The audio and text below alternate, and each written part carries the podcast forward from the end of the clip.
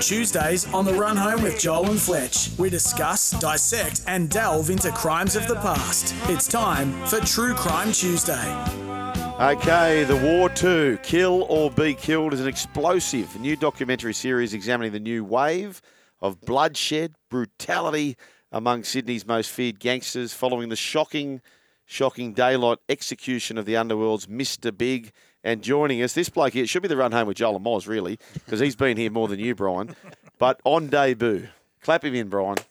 Josh Hanrahan from News Here he comes. Look at who him. joins us. Hello, Josh. Hello, boys. Thank you for having us. Moz, great to have you back. Yeah, great to be here. Looking quite dapper and total opposites here. Once Josh, the young, the young Yeah. buck, standing up, Moz sitting down, bad knees, and even the shirts. At least I got my own knees. I go to the icebergs. I'm the only guy with his That's original right. knees. Yes. Yeah, Hey, but- he's looking fit, isn't he, Moz? Yeah, I see him on the beach. Saw him ran into the beach What the have you other been day. doing? You look, you're looking fit. yeah. uh, Well, I, I, when I Fredbury. broke my shoulder, I couldn't drink for six weeks, so I Ah. lost a lot of weight. Oh, there so- you go. Uh, he walks up and down the promenade at Bondi Beach uh, in his speedos, looking good. Yeah, stops mean- every stop, stops at all the ramps, does a As I push said, up, does a dip. Between Josh's journalism and my good looks, this is un. You know, you just got to watch this new series. 100%. You know, the girls will watch me and listen to Josh. Okay, Now, hang on, hang on, hang on. Hang on. This is notable because Yeah. I'm very bad at this, and you are too. So is Moz. Have a look at the posture. yeah, He he's has up. got wonderful posture, our man, Josh. Yeah. No, no back injuries, I bet. Lower back, not great. No, really? Is that why you got to stand up? Yeah, deadlifting.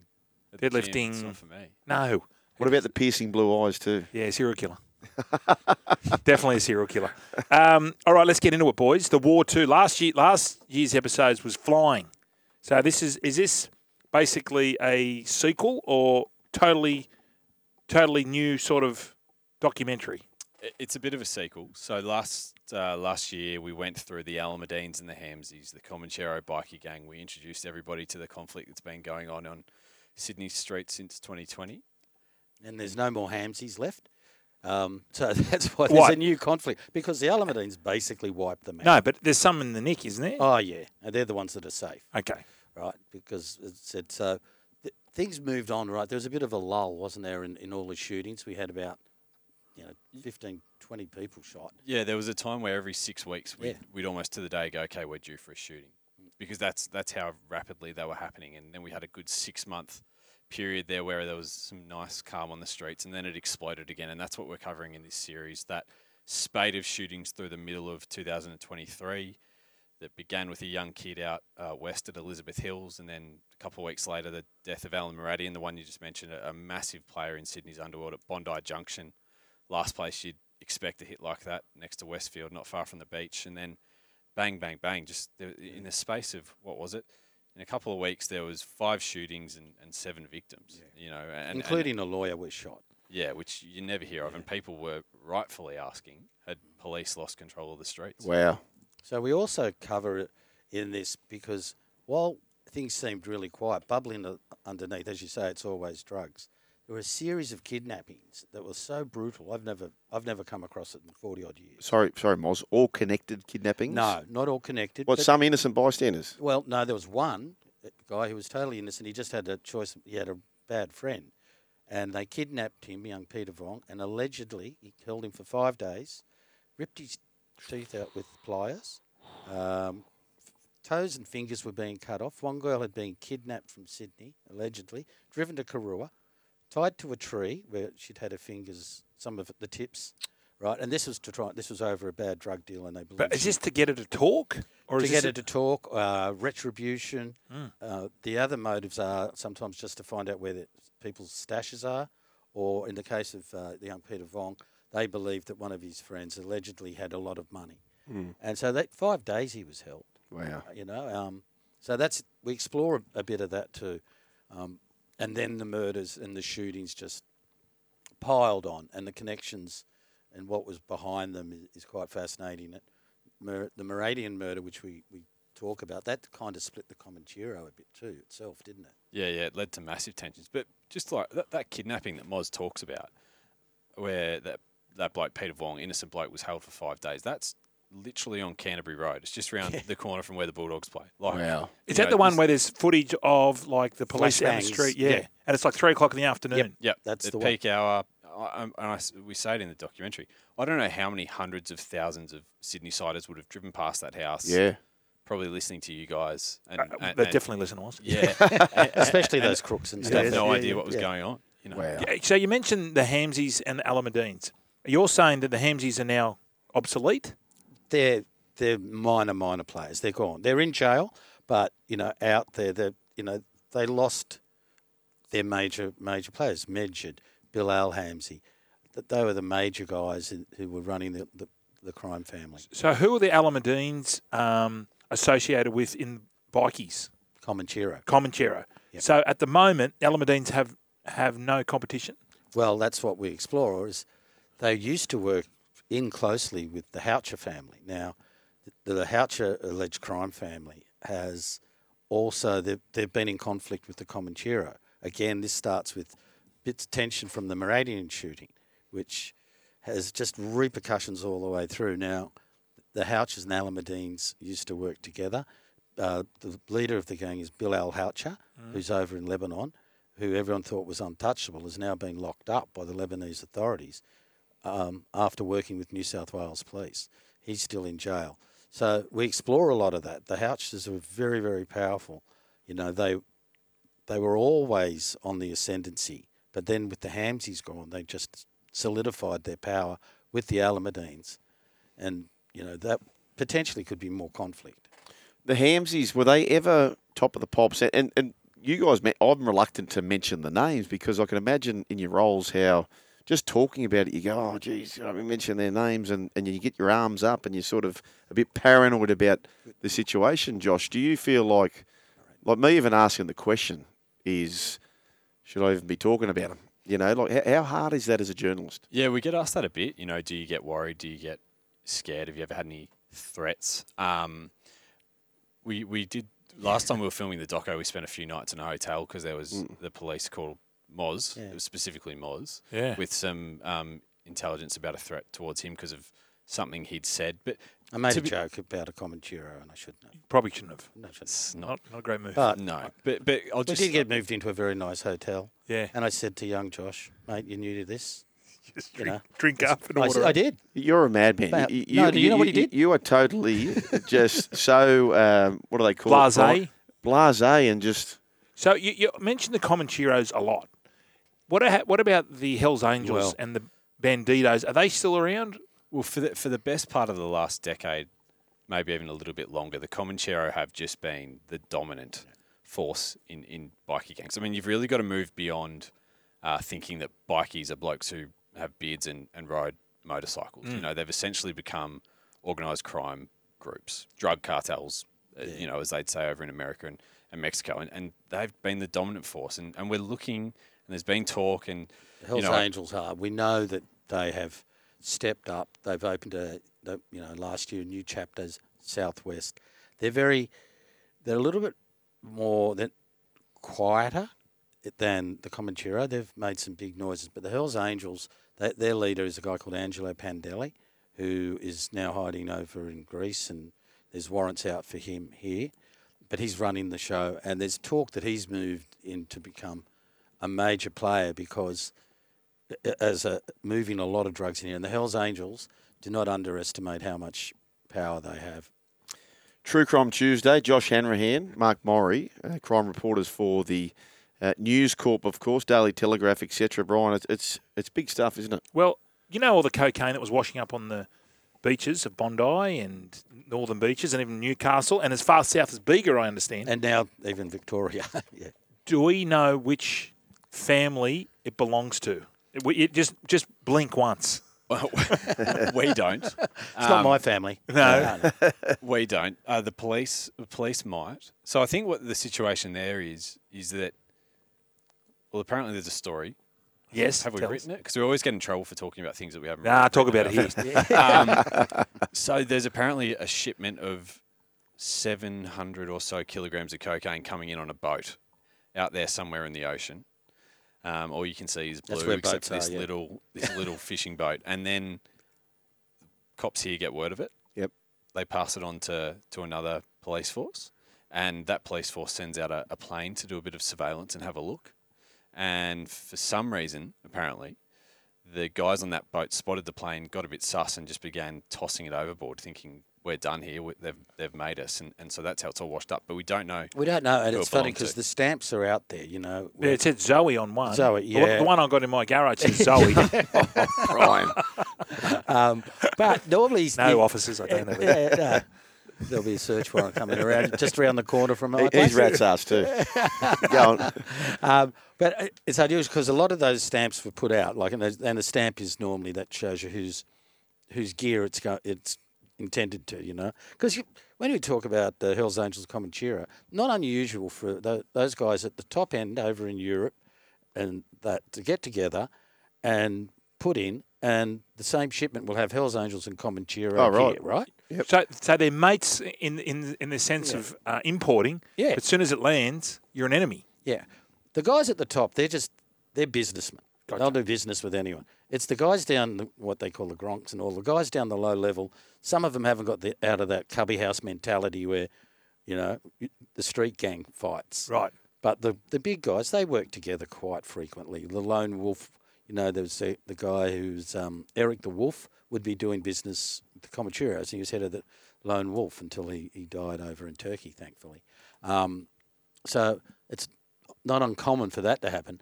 But on the street level, that's when the turf war starts. You know, sometimes, well, you know, we want to have that part. We're going to start giving it to that dealer.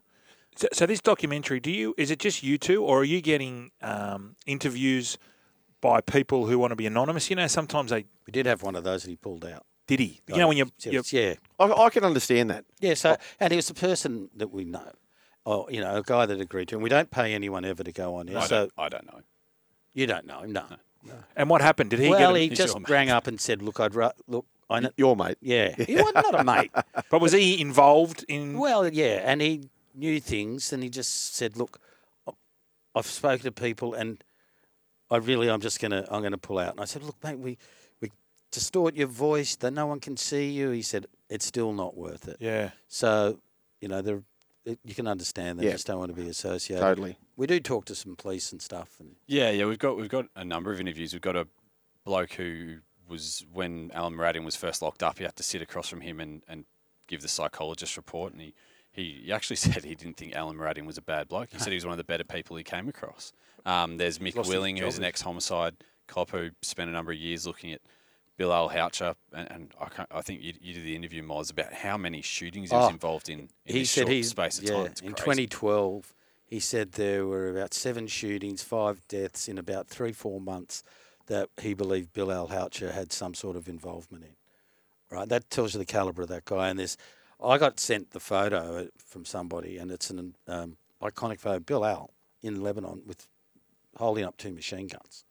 Um, so this guy was considered really dangerous. You know, people were scared of him, and he was very closely aligned with the wh- here in Australia. And when he went overseas, he would have kept up that, that relationship. He left here because he knew he was potentially going to be locked up for some other crimes the cops were looking at him. Um, and he worked with them. But lately, again, after the shooting of Moradian, there's been a rift with Bilal Haouchar, uh, who still has control of, you know, a, a, major syndicate out here, according to the police. But they've broken the back of it. And we explore how that comes undone in Yeah. episode four, which we can't tell you about now. No. we- So But that's riveting. we had one come out yes, or Monday. Yep. Um, can I ask you this? You know the kids that do the shooting because they look like kids. On the surveillance, you see them. Are these Australian citizens or are these hitmen coming from overseas doing it and then going home? Or are they local kids? No, I, I think in every scenario so far they've they've been Australian Right. citizens. They may not have been born here, or or, or their their parents, or you know they've come here at a, an early age. But um, uh, that's some of them. I mean, there have been some of these shootings where police allege the the shooters are you know, Interstate or something. are But, from interstate and but the also fly you in, know, fly out. it- experienced. You know, Yeah. You know, Do they I- look? Am I right in saying they look ki- like Oh, kids? They are. They're very, very young. Yeah, we, we've had an 18 year old killed, Yeah. a 19 year old Well, killed. Um, Your favourite guy, not favourite guy, but the uh, young Salim Hamzy, right? Yeah, he's a young kid who just completely lost his way in life, and and his surname should give it away. He's part of the Hamzy family, and and the cops that I've spoken to say he pretty much wanted to, you know, live up live up to the name of his cousins and these other people that he was in with. And so he carried out a spree of shootings to the point where, assumedly, his rivals just decided, okay, we've got to take this guy out because otherwise it's going to be But by pass. 18, he was a hitman and- Yeah. and, and, carrying a gun. And in the lead up to his, before he, he ended up murdered. And you, the guy actually was caught uh, with a gun by police. So he's an 18 year old guy involved in a gang war. He's caught with uh, a gun and he got bail the next day. True Crime Tuesday. Uh, Mark Morri and of Josh Hanrahan from News Corp. Uh, riveting stuff. Uh, you boys happy to hang around for a bit longer? Yeah. Yeah, absolutely. Uh, first episode, keep your friends closer. Second episode, the violence explodes. Third, catching up with Bilal. Uh, and the fourth one, rat in the ranks. And that's all happening. Uh, rivet- big, big topic. Uh, we're here with Josh Hanrahan and our man Moz, Mark Morri, talking about the War 2, Kill or Be Killed, an explosive new documentary series examining the new wave of bloodshed and brutality among Sydney's most feared gangsters following the shocking daylight execution of the underworld's Mr. Big. And uh, I tell you what, this is going to explode. This particular documentary. The boys are hanging around for the next uh, five or six minutes, Brian. But um, I got a question, Miles. How does this all compare with, say, all the shootings in the '80s? What was going on? Like, is this worse? It, it appears a lot worse, mainly because it's so public, and these guys have no. They just go in and start shooting public places. Now, I, I remember I went, uh, I covered one shooting, a guy called Danny Chubb outside a fish and chip shop, and about I went overseas for seven months, and there were nine people dead. So it compares figures. That was pretty pretty big. Uh, even the the Razzaks and the Darwiches, mate, that was terrifying. Now there were only four or five dead over a, a longer period. But one of them bought a they bought rocket launchers, and they were mm. going to take out somebody's house. The, the coppers said if they'd used that rocket launcher, they would have taken out the whole street. Mm. wow. So, it, what I see now is the fact that they go in and they start shooting at gyms in broad daylight, and you know, Bridge Street shooting outside uh, a, restaurant, you know, not far from Mr. Wong's, one Yeah. of your favourites. Great favourite. And um, Good restaurant. There. yeah, not good advertising for it. Don't try Um, the garlic. yeah, don't try the garlic sauce as a um, soup. yeah. Sorry, Buzz. Buzz ate garlic sauce. Oh, dear. yeah, it was it was a topping. it he thought it was soup. Okay, right. But what what about um, the ones? Uh, first of all, going back, how did you when you become a journo? Right? Do you you come in? You say, right, I want to be a sports journo. I want to be finance. I want Great to be, question. I want to be crime. Josh, how old are you? Uh, just gone 30. Gone thirty. Yeah. Did you sign a- as a cadet as in crime? No, I want to do sports. Really? Right. Still waiting. Yeah, hoping they So give me a shot. They Oh, cross really? over. Yeah. We've talked about this crime and Well, look at- especially rugby, Rugby league. league, yeah. Buzz, Bulldog, they're all, they're all getting on. You know, they've got to go. Have you, They've you, at have you ever heard the Crime in Sports podcast, the American one? Oh, do yourself a favour. they could they got a state of origin side in fucking inside corrective Yeah. services. Yeah. But Josh, when did you go from sports to crime? When did you go right? Uh, this is this Yeah. sports, or you just don't get it, you didn't get a crack? I just kind of started out in, in general news and, and then was did boring? a few things. And oh yeah, it was all right, you know. Um, and then at some point, uh, it was probably when this gang war was building up. I started to cover a bit of it, uh, and then kind of got a bit more into it. And I was working somewhere else. Then I came over to the tally, and then it really kicked off. And I was working opposite Moz, and just between us, it just kind so of you're at the Daily Mail yeah beforehand doing what, like catching up with Kyle and Jackie Rewriting O? the telegraph. everything. like what they do. It must rate the crime stuff. It does. It does. It always has. You Yeah. Know, from way back when I was, you know, a copy or a cadet, crime was a big hmm. thing on the Daily Mirror. You know, we do it all- all the time. We actually had four or five radio cars we going out amongst uh, the city, just waiting for crime to happen while we listen to police radios. Are you thinking this is going to be bigger than what went with Carl Williams and all that sort of jazz went down in Melbourne? Well, it, it's on it's on track to be Yeah. by, a, Wow. by a fair way. I mean, if if you just look purely at numbers, I think so. That Underbelly series, like you know, as a kid, I loved it. I, Yeah. I think everybody in Australia has probably watched it. There was 36 deaths in 12 years, and in three years and a bit, we are at 23. So if Yeah. you kept going, I think we did the maths yesterday. You'd get higher than 70, which would be almost double Melbourne. Were they bikey related down there? Was that the same sort of? It, it was a bit more um, just drug Okay. cartel Drug crews, related. the, Yeah. the Carlton crew, There was the that sort of Morans, yeah. Carl Williams. like what know. we had in the '80s. Here was there were two sets. There was, and they were, you know, they were all mainly Anglo guys. You know, um, So and they weren't bikies. They were just Was that like Neddy and, and Roger? Neddy, Roger, all those guys, and they they were, you know, they were having shootouts going down Anzac Parade. You know, some of those guys they were mad. Just before we break, um, the question that appears obvious, but obviously the answer is not so obvious. You guys seem to know what's going on behind the scenes, and therefore the police obviously do also. If we know all this information, what like how does this get stopped? Is is there a way in which, or is there so many layers to it that you just can't pin who needs to be pinned? Yeah, it's funny. It kind of comes back to your question about whether, like, we're worried. You know, uh, do we feel threatened? I mean, we are largely reporting what the police, what we're hearing And the from underworld. police. You know, Yes. the, the biggest threats to the underworld are their fellow gangsters and the cops that are trying to lock them up. They're not, you know, two idiots writing about them in the in the paper or, or on TikTok. Yes. The police know a lot, and they've said it publicly with probably what we covered in the first series, which is that they, well, they claim to know who has done a lot of the shootings and a lot of the murders. But there's a big difference between knowing and being able to prove it, which we saw with Mick Hawi, who was the head of the Comanchero, who was killed outside the gym in Rockdale. They arrested a couple of blokes, took them to trial, thought they had a rolled gold case. They had DNA, all this kind of evidence, CCTV. They thought they were laughing, and they both got off. Oh, they got off. The, did they get off? Yeah, both got off, and one of them ended up dead though. Nagliazu, he's ended up. So one of the guys who was charged with the shooting of Mick Hawi was shot in as part of a Ah. part of that war. Hamzi Al Ahmadine. He was it was a side issue, but it was part of those shootings. maybe an obvious th- the threat on the judges. I know, like it, obviously the, the the gown they wear, or what do they call it? The, The wig. The wig is to be less uh, known in, in public, but that's a big task on their hands, isn't it? Yeah, I we've never really we have seen judges killed here, but that was during the family law court bombings uh, in the eighties. Covered them as well. We've never seen someone basically taken out as a revenge or to stop part of an organised crime hit. We haven't seen that. We've seen the attempted murder of an undercover cop in Mick Drury. Seen a few lawyers copying it here and there, but a judge has never been taken out by an organised crime crew, as, as far as I know, ever here. And you know, we're talking about the drugs and all that sort of stuff, but what about the guns? Because we've got a pretty strict laws on guns.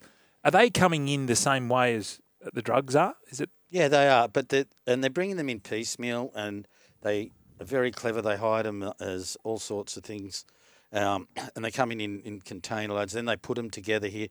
Like I spoke to a guy who used to run guns. He's called, you know, he was Magnum Force of the eighties. He supplied guns to all the gangsters.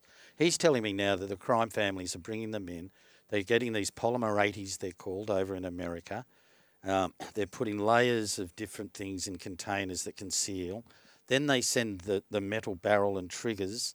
Uh, they cover them in lead, make them look like paperweights. Wow. Bring them back here, and then they Put 'em all and- together. and then mold them, and then just put it. And they said, uh, like a, a fitter and turner can do it. But wouldn't they? Wouldn't that stop all the murders if they rather concentrate on that rather than trying to pinch all the, the drugs? Like, are they are they putting um, the same amount of time into the weapons as they are the drugs? Well, it, they are here at local level, but that comes up to the, the, ABF, the Australian Border Force, and the Federal Police. They're the ones that, you know, to stop. They're protecting our borders. They just don't have the firepower and the technology. Uh, as I always say, if you know how you're you going to stop drugs and guns coming in, I'm going, well, give them the budget the, of the, the cartels. Yeah. Yep. They- Yeah. you know, they're up against. It's kind of like you know Shelley's lemonade here from the '40s up against Coca-Cola in America. Yep. They just don't have the same budget. It's an unfair fight. Um, they try. We only search less than like one percent of, of all containers coming into Australia. One percent, Wow. and they're normally targeted it. Yeah, because So- they get a, they get a tip off. Do they get a tip off, or so that just shows you the extent of the problem, and like and the corruption that will be going on at the borders is just phenomenal right. because of the amount of money. Anyway. Boys, we've got to run. True Crime Tuesday continues. Uh, Josh Hanrahan, Dave Boo, Brian, Rugby League we're rating. Awesome. Nine and a half. Nine and a half. Uh, boys, what's your tip? Who's your tip for the um to win the premiership this Who's your year? team, Josh? Storm. What? Oh, hey. Oh, yeah, because you you're get- Melbourne born. Yeah. Get very Melbourne born. confident. You Who's your- feeling it? Oh, mate, I'm a Roosters. Did you, Chooks? You Yeah, can be confident back, too. baby. Those two. Chooks versus Melbourne. We might. Hey? Um, Are you going to Vegas Can by we any go? chance, Can we go? Well, uh, only Nice. is to cover all the crime. Absolutely. We'll stand it. Yeah. yeah. There's sex traps. hey, there's a crime out there, and it's relating to the Melbourne Storm price in a certain area. We might talk about that off air, Brian. Okay. It's Oh, a big, hello. big price. Okay. Let's just say this: the last 18 years, eight times. They've won the minor premiership. Anyway, no further questions, Your Honour. Uh, 1300 01 1170. Josh Hanrahan, Chief Reporter, and Mark Morri Moz, Crime Editor, of The Daily Telegraph. More at thedailytelegraph.com.au forward slash kill or be killed. Gentlemen, True Crime Tuesday. Can't wait to see you next time. Okay, Go thanks you, very Moz. much, Go on, you, Pleasure. Joshy. Thank Break it back boys. with more. boys. See you.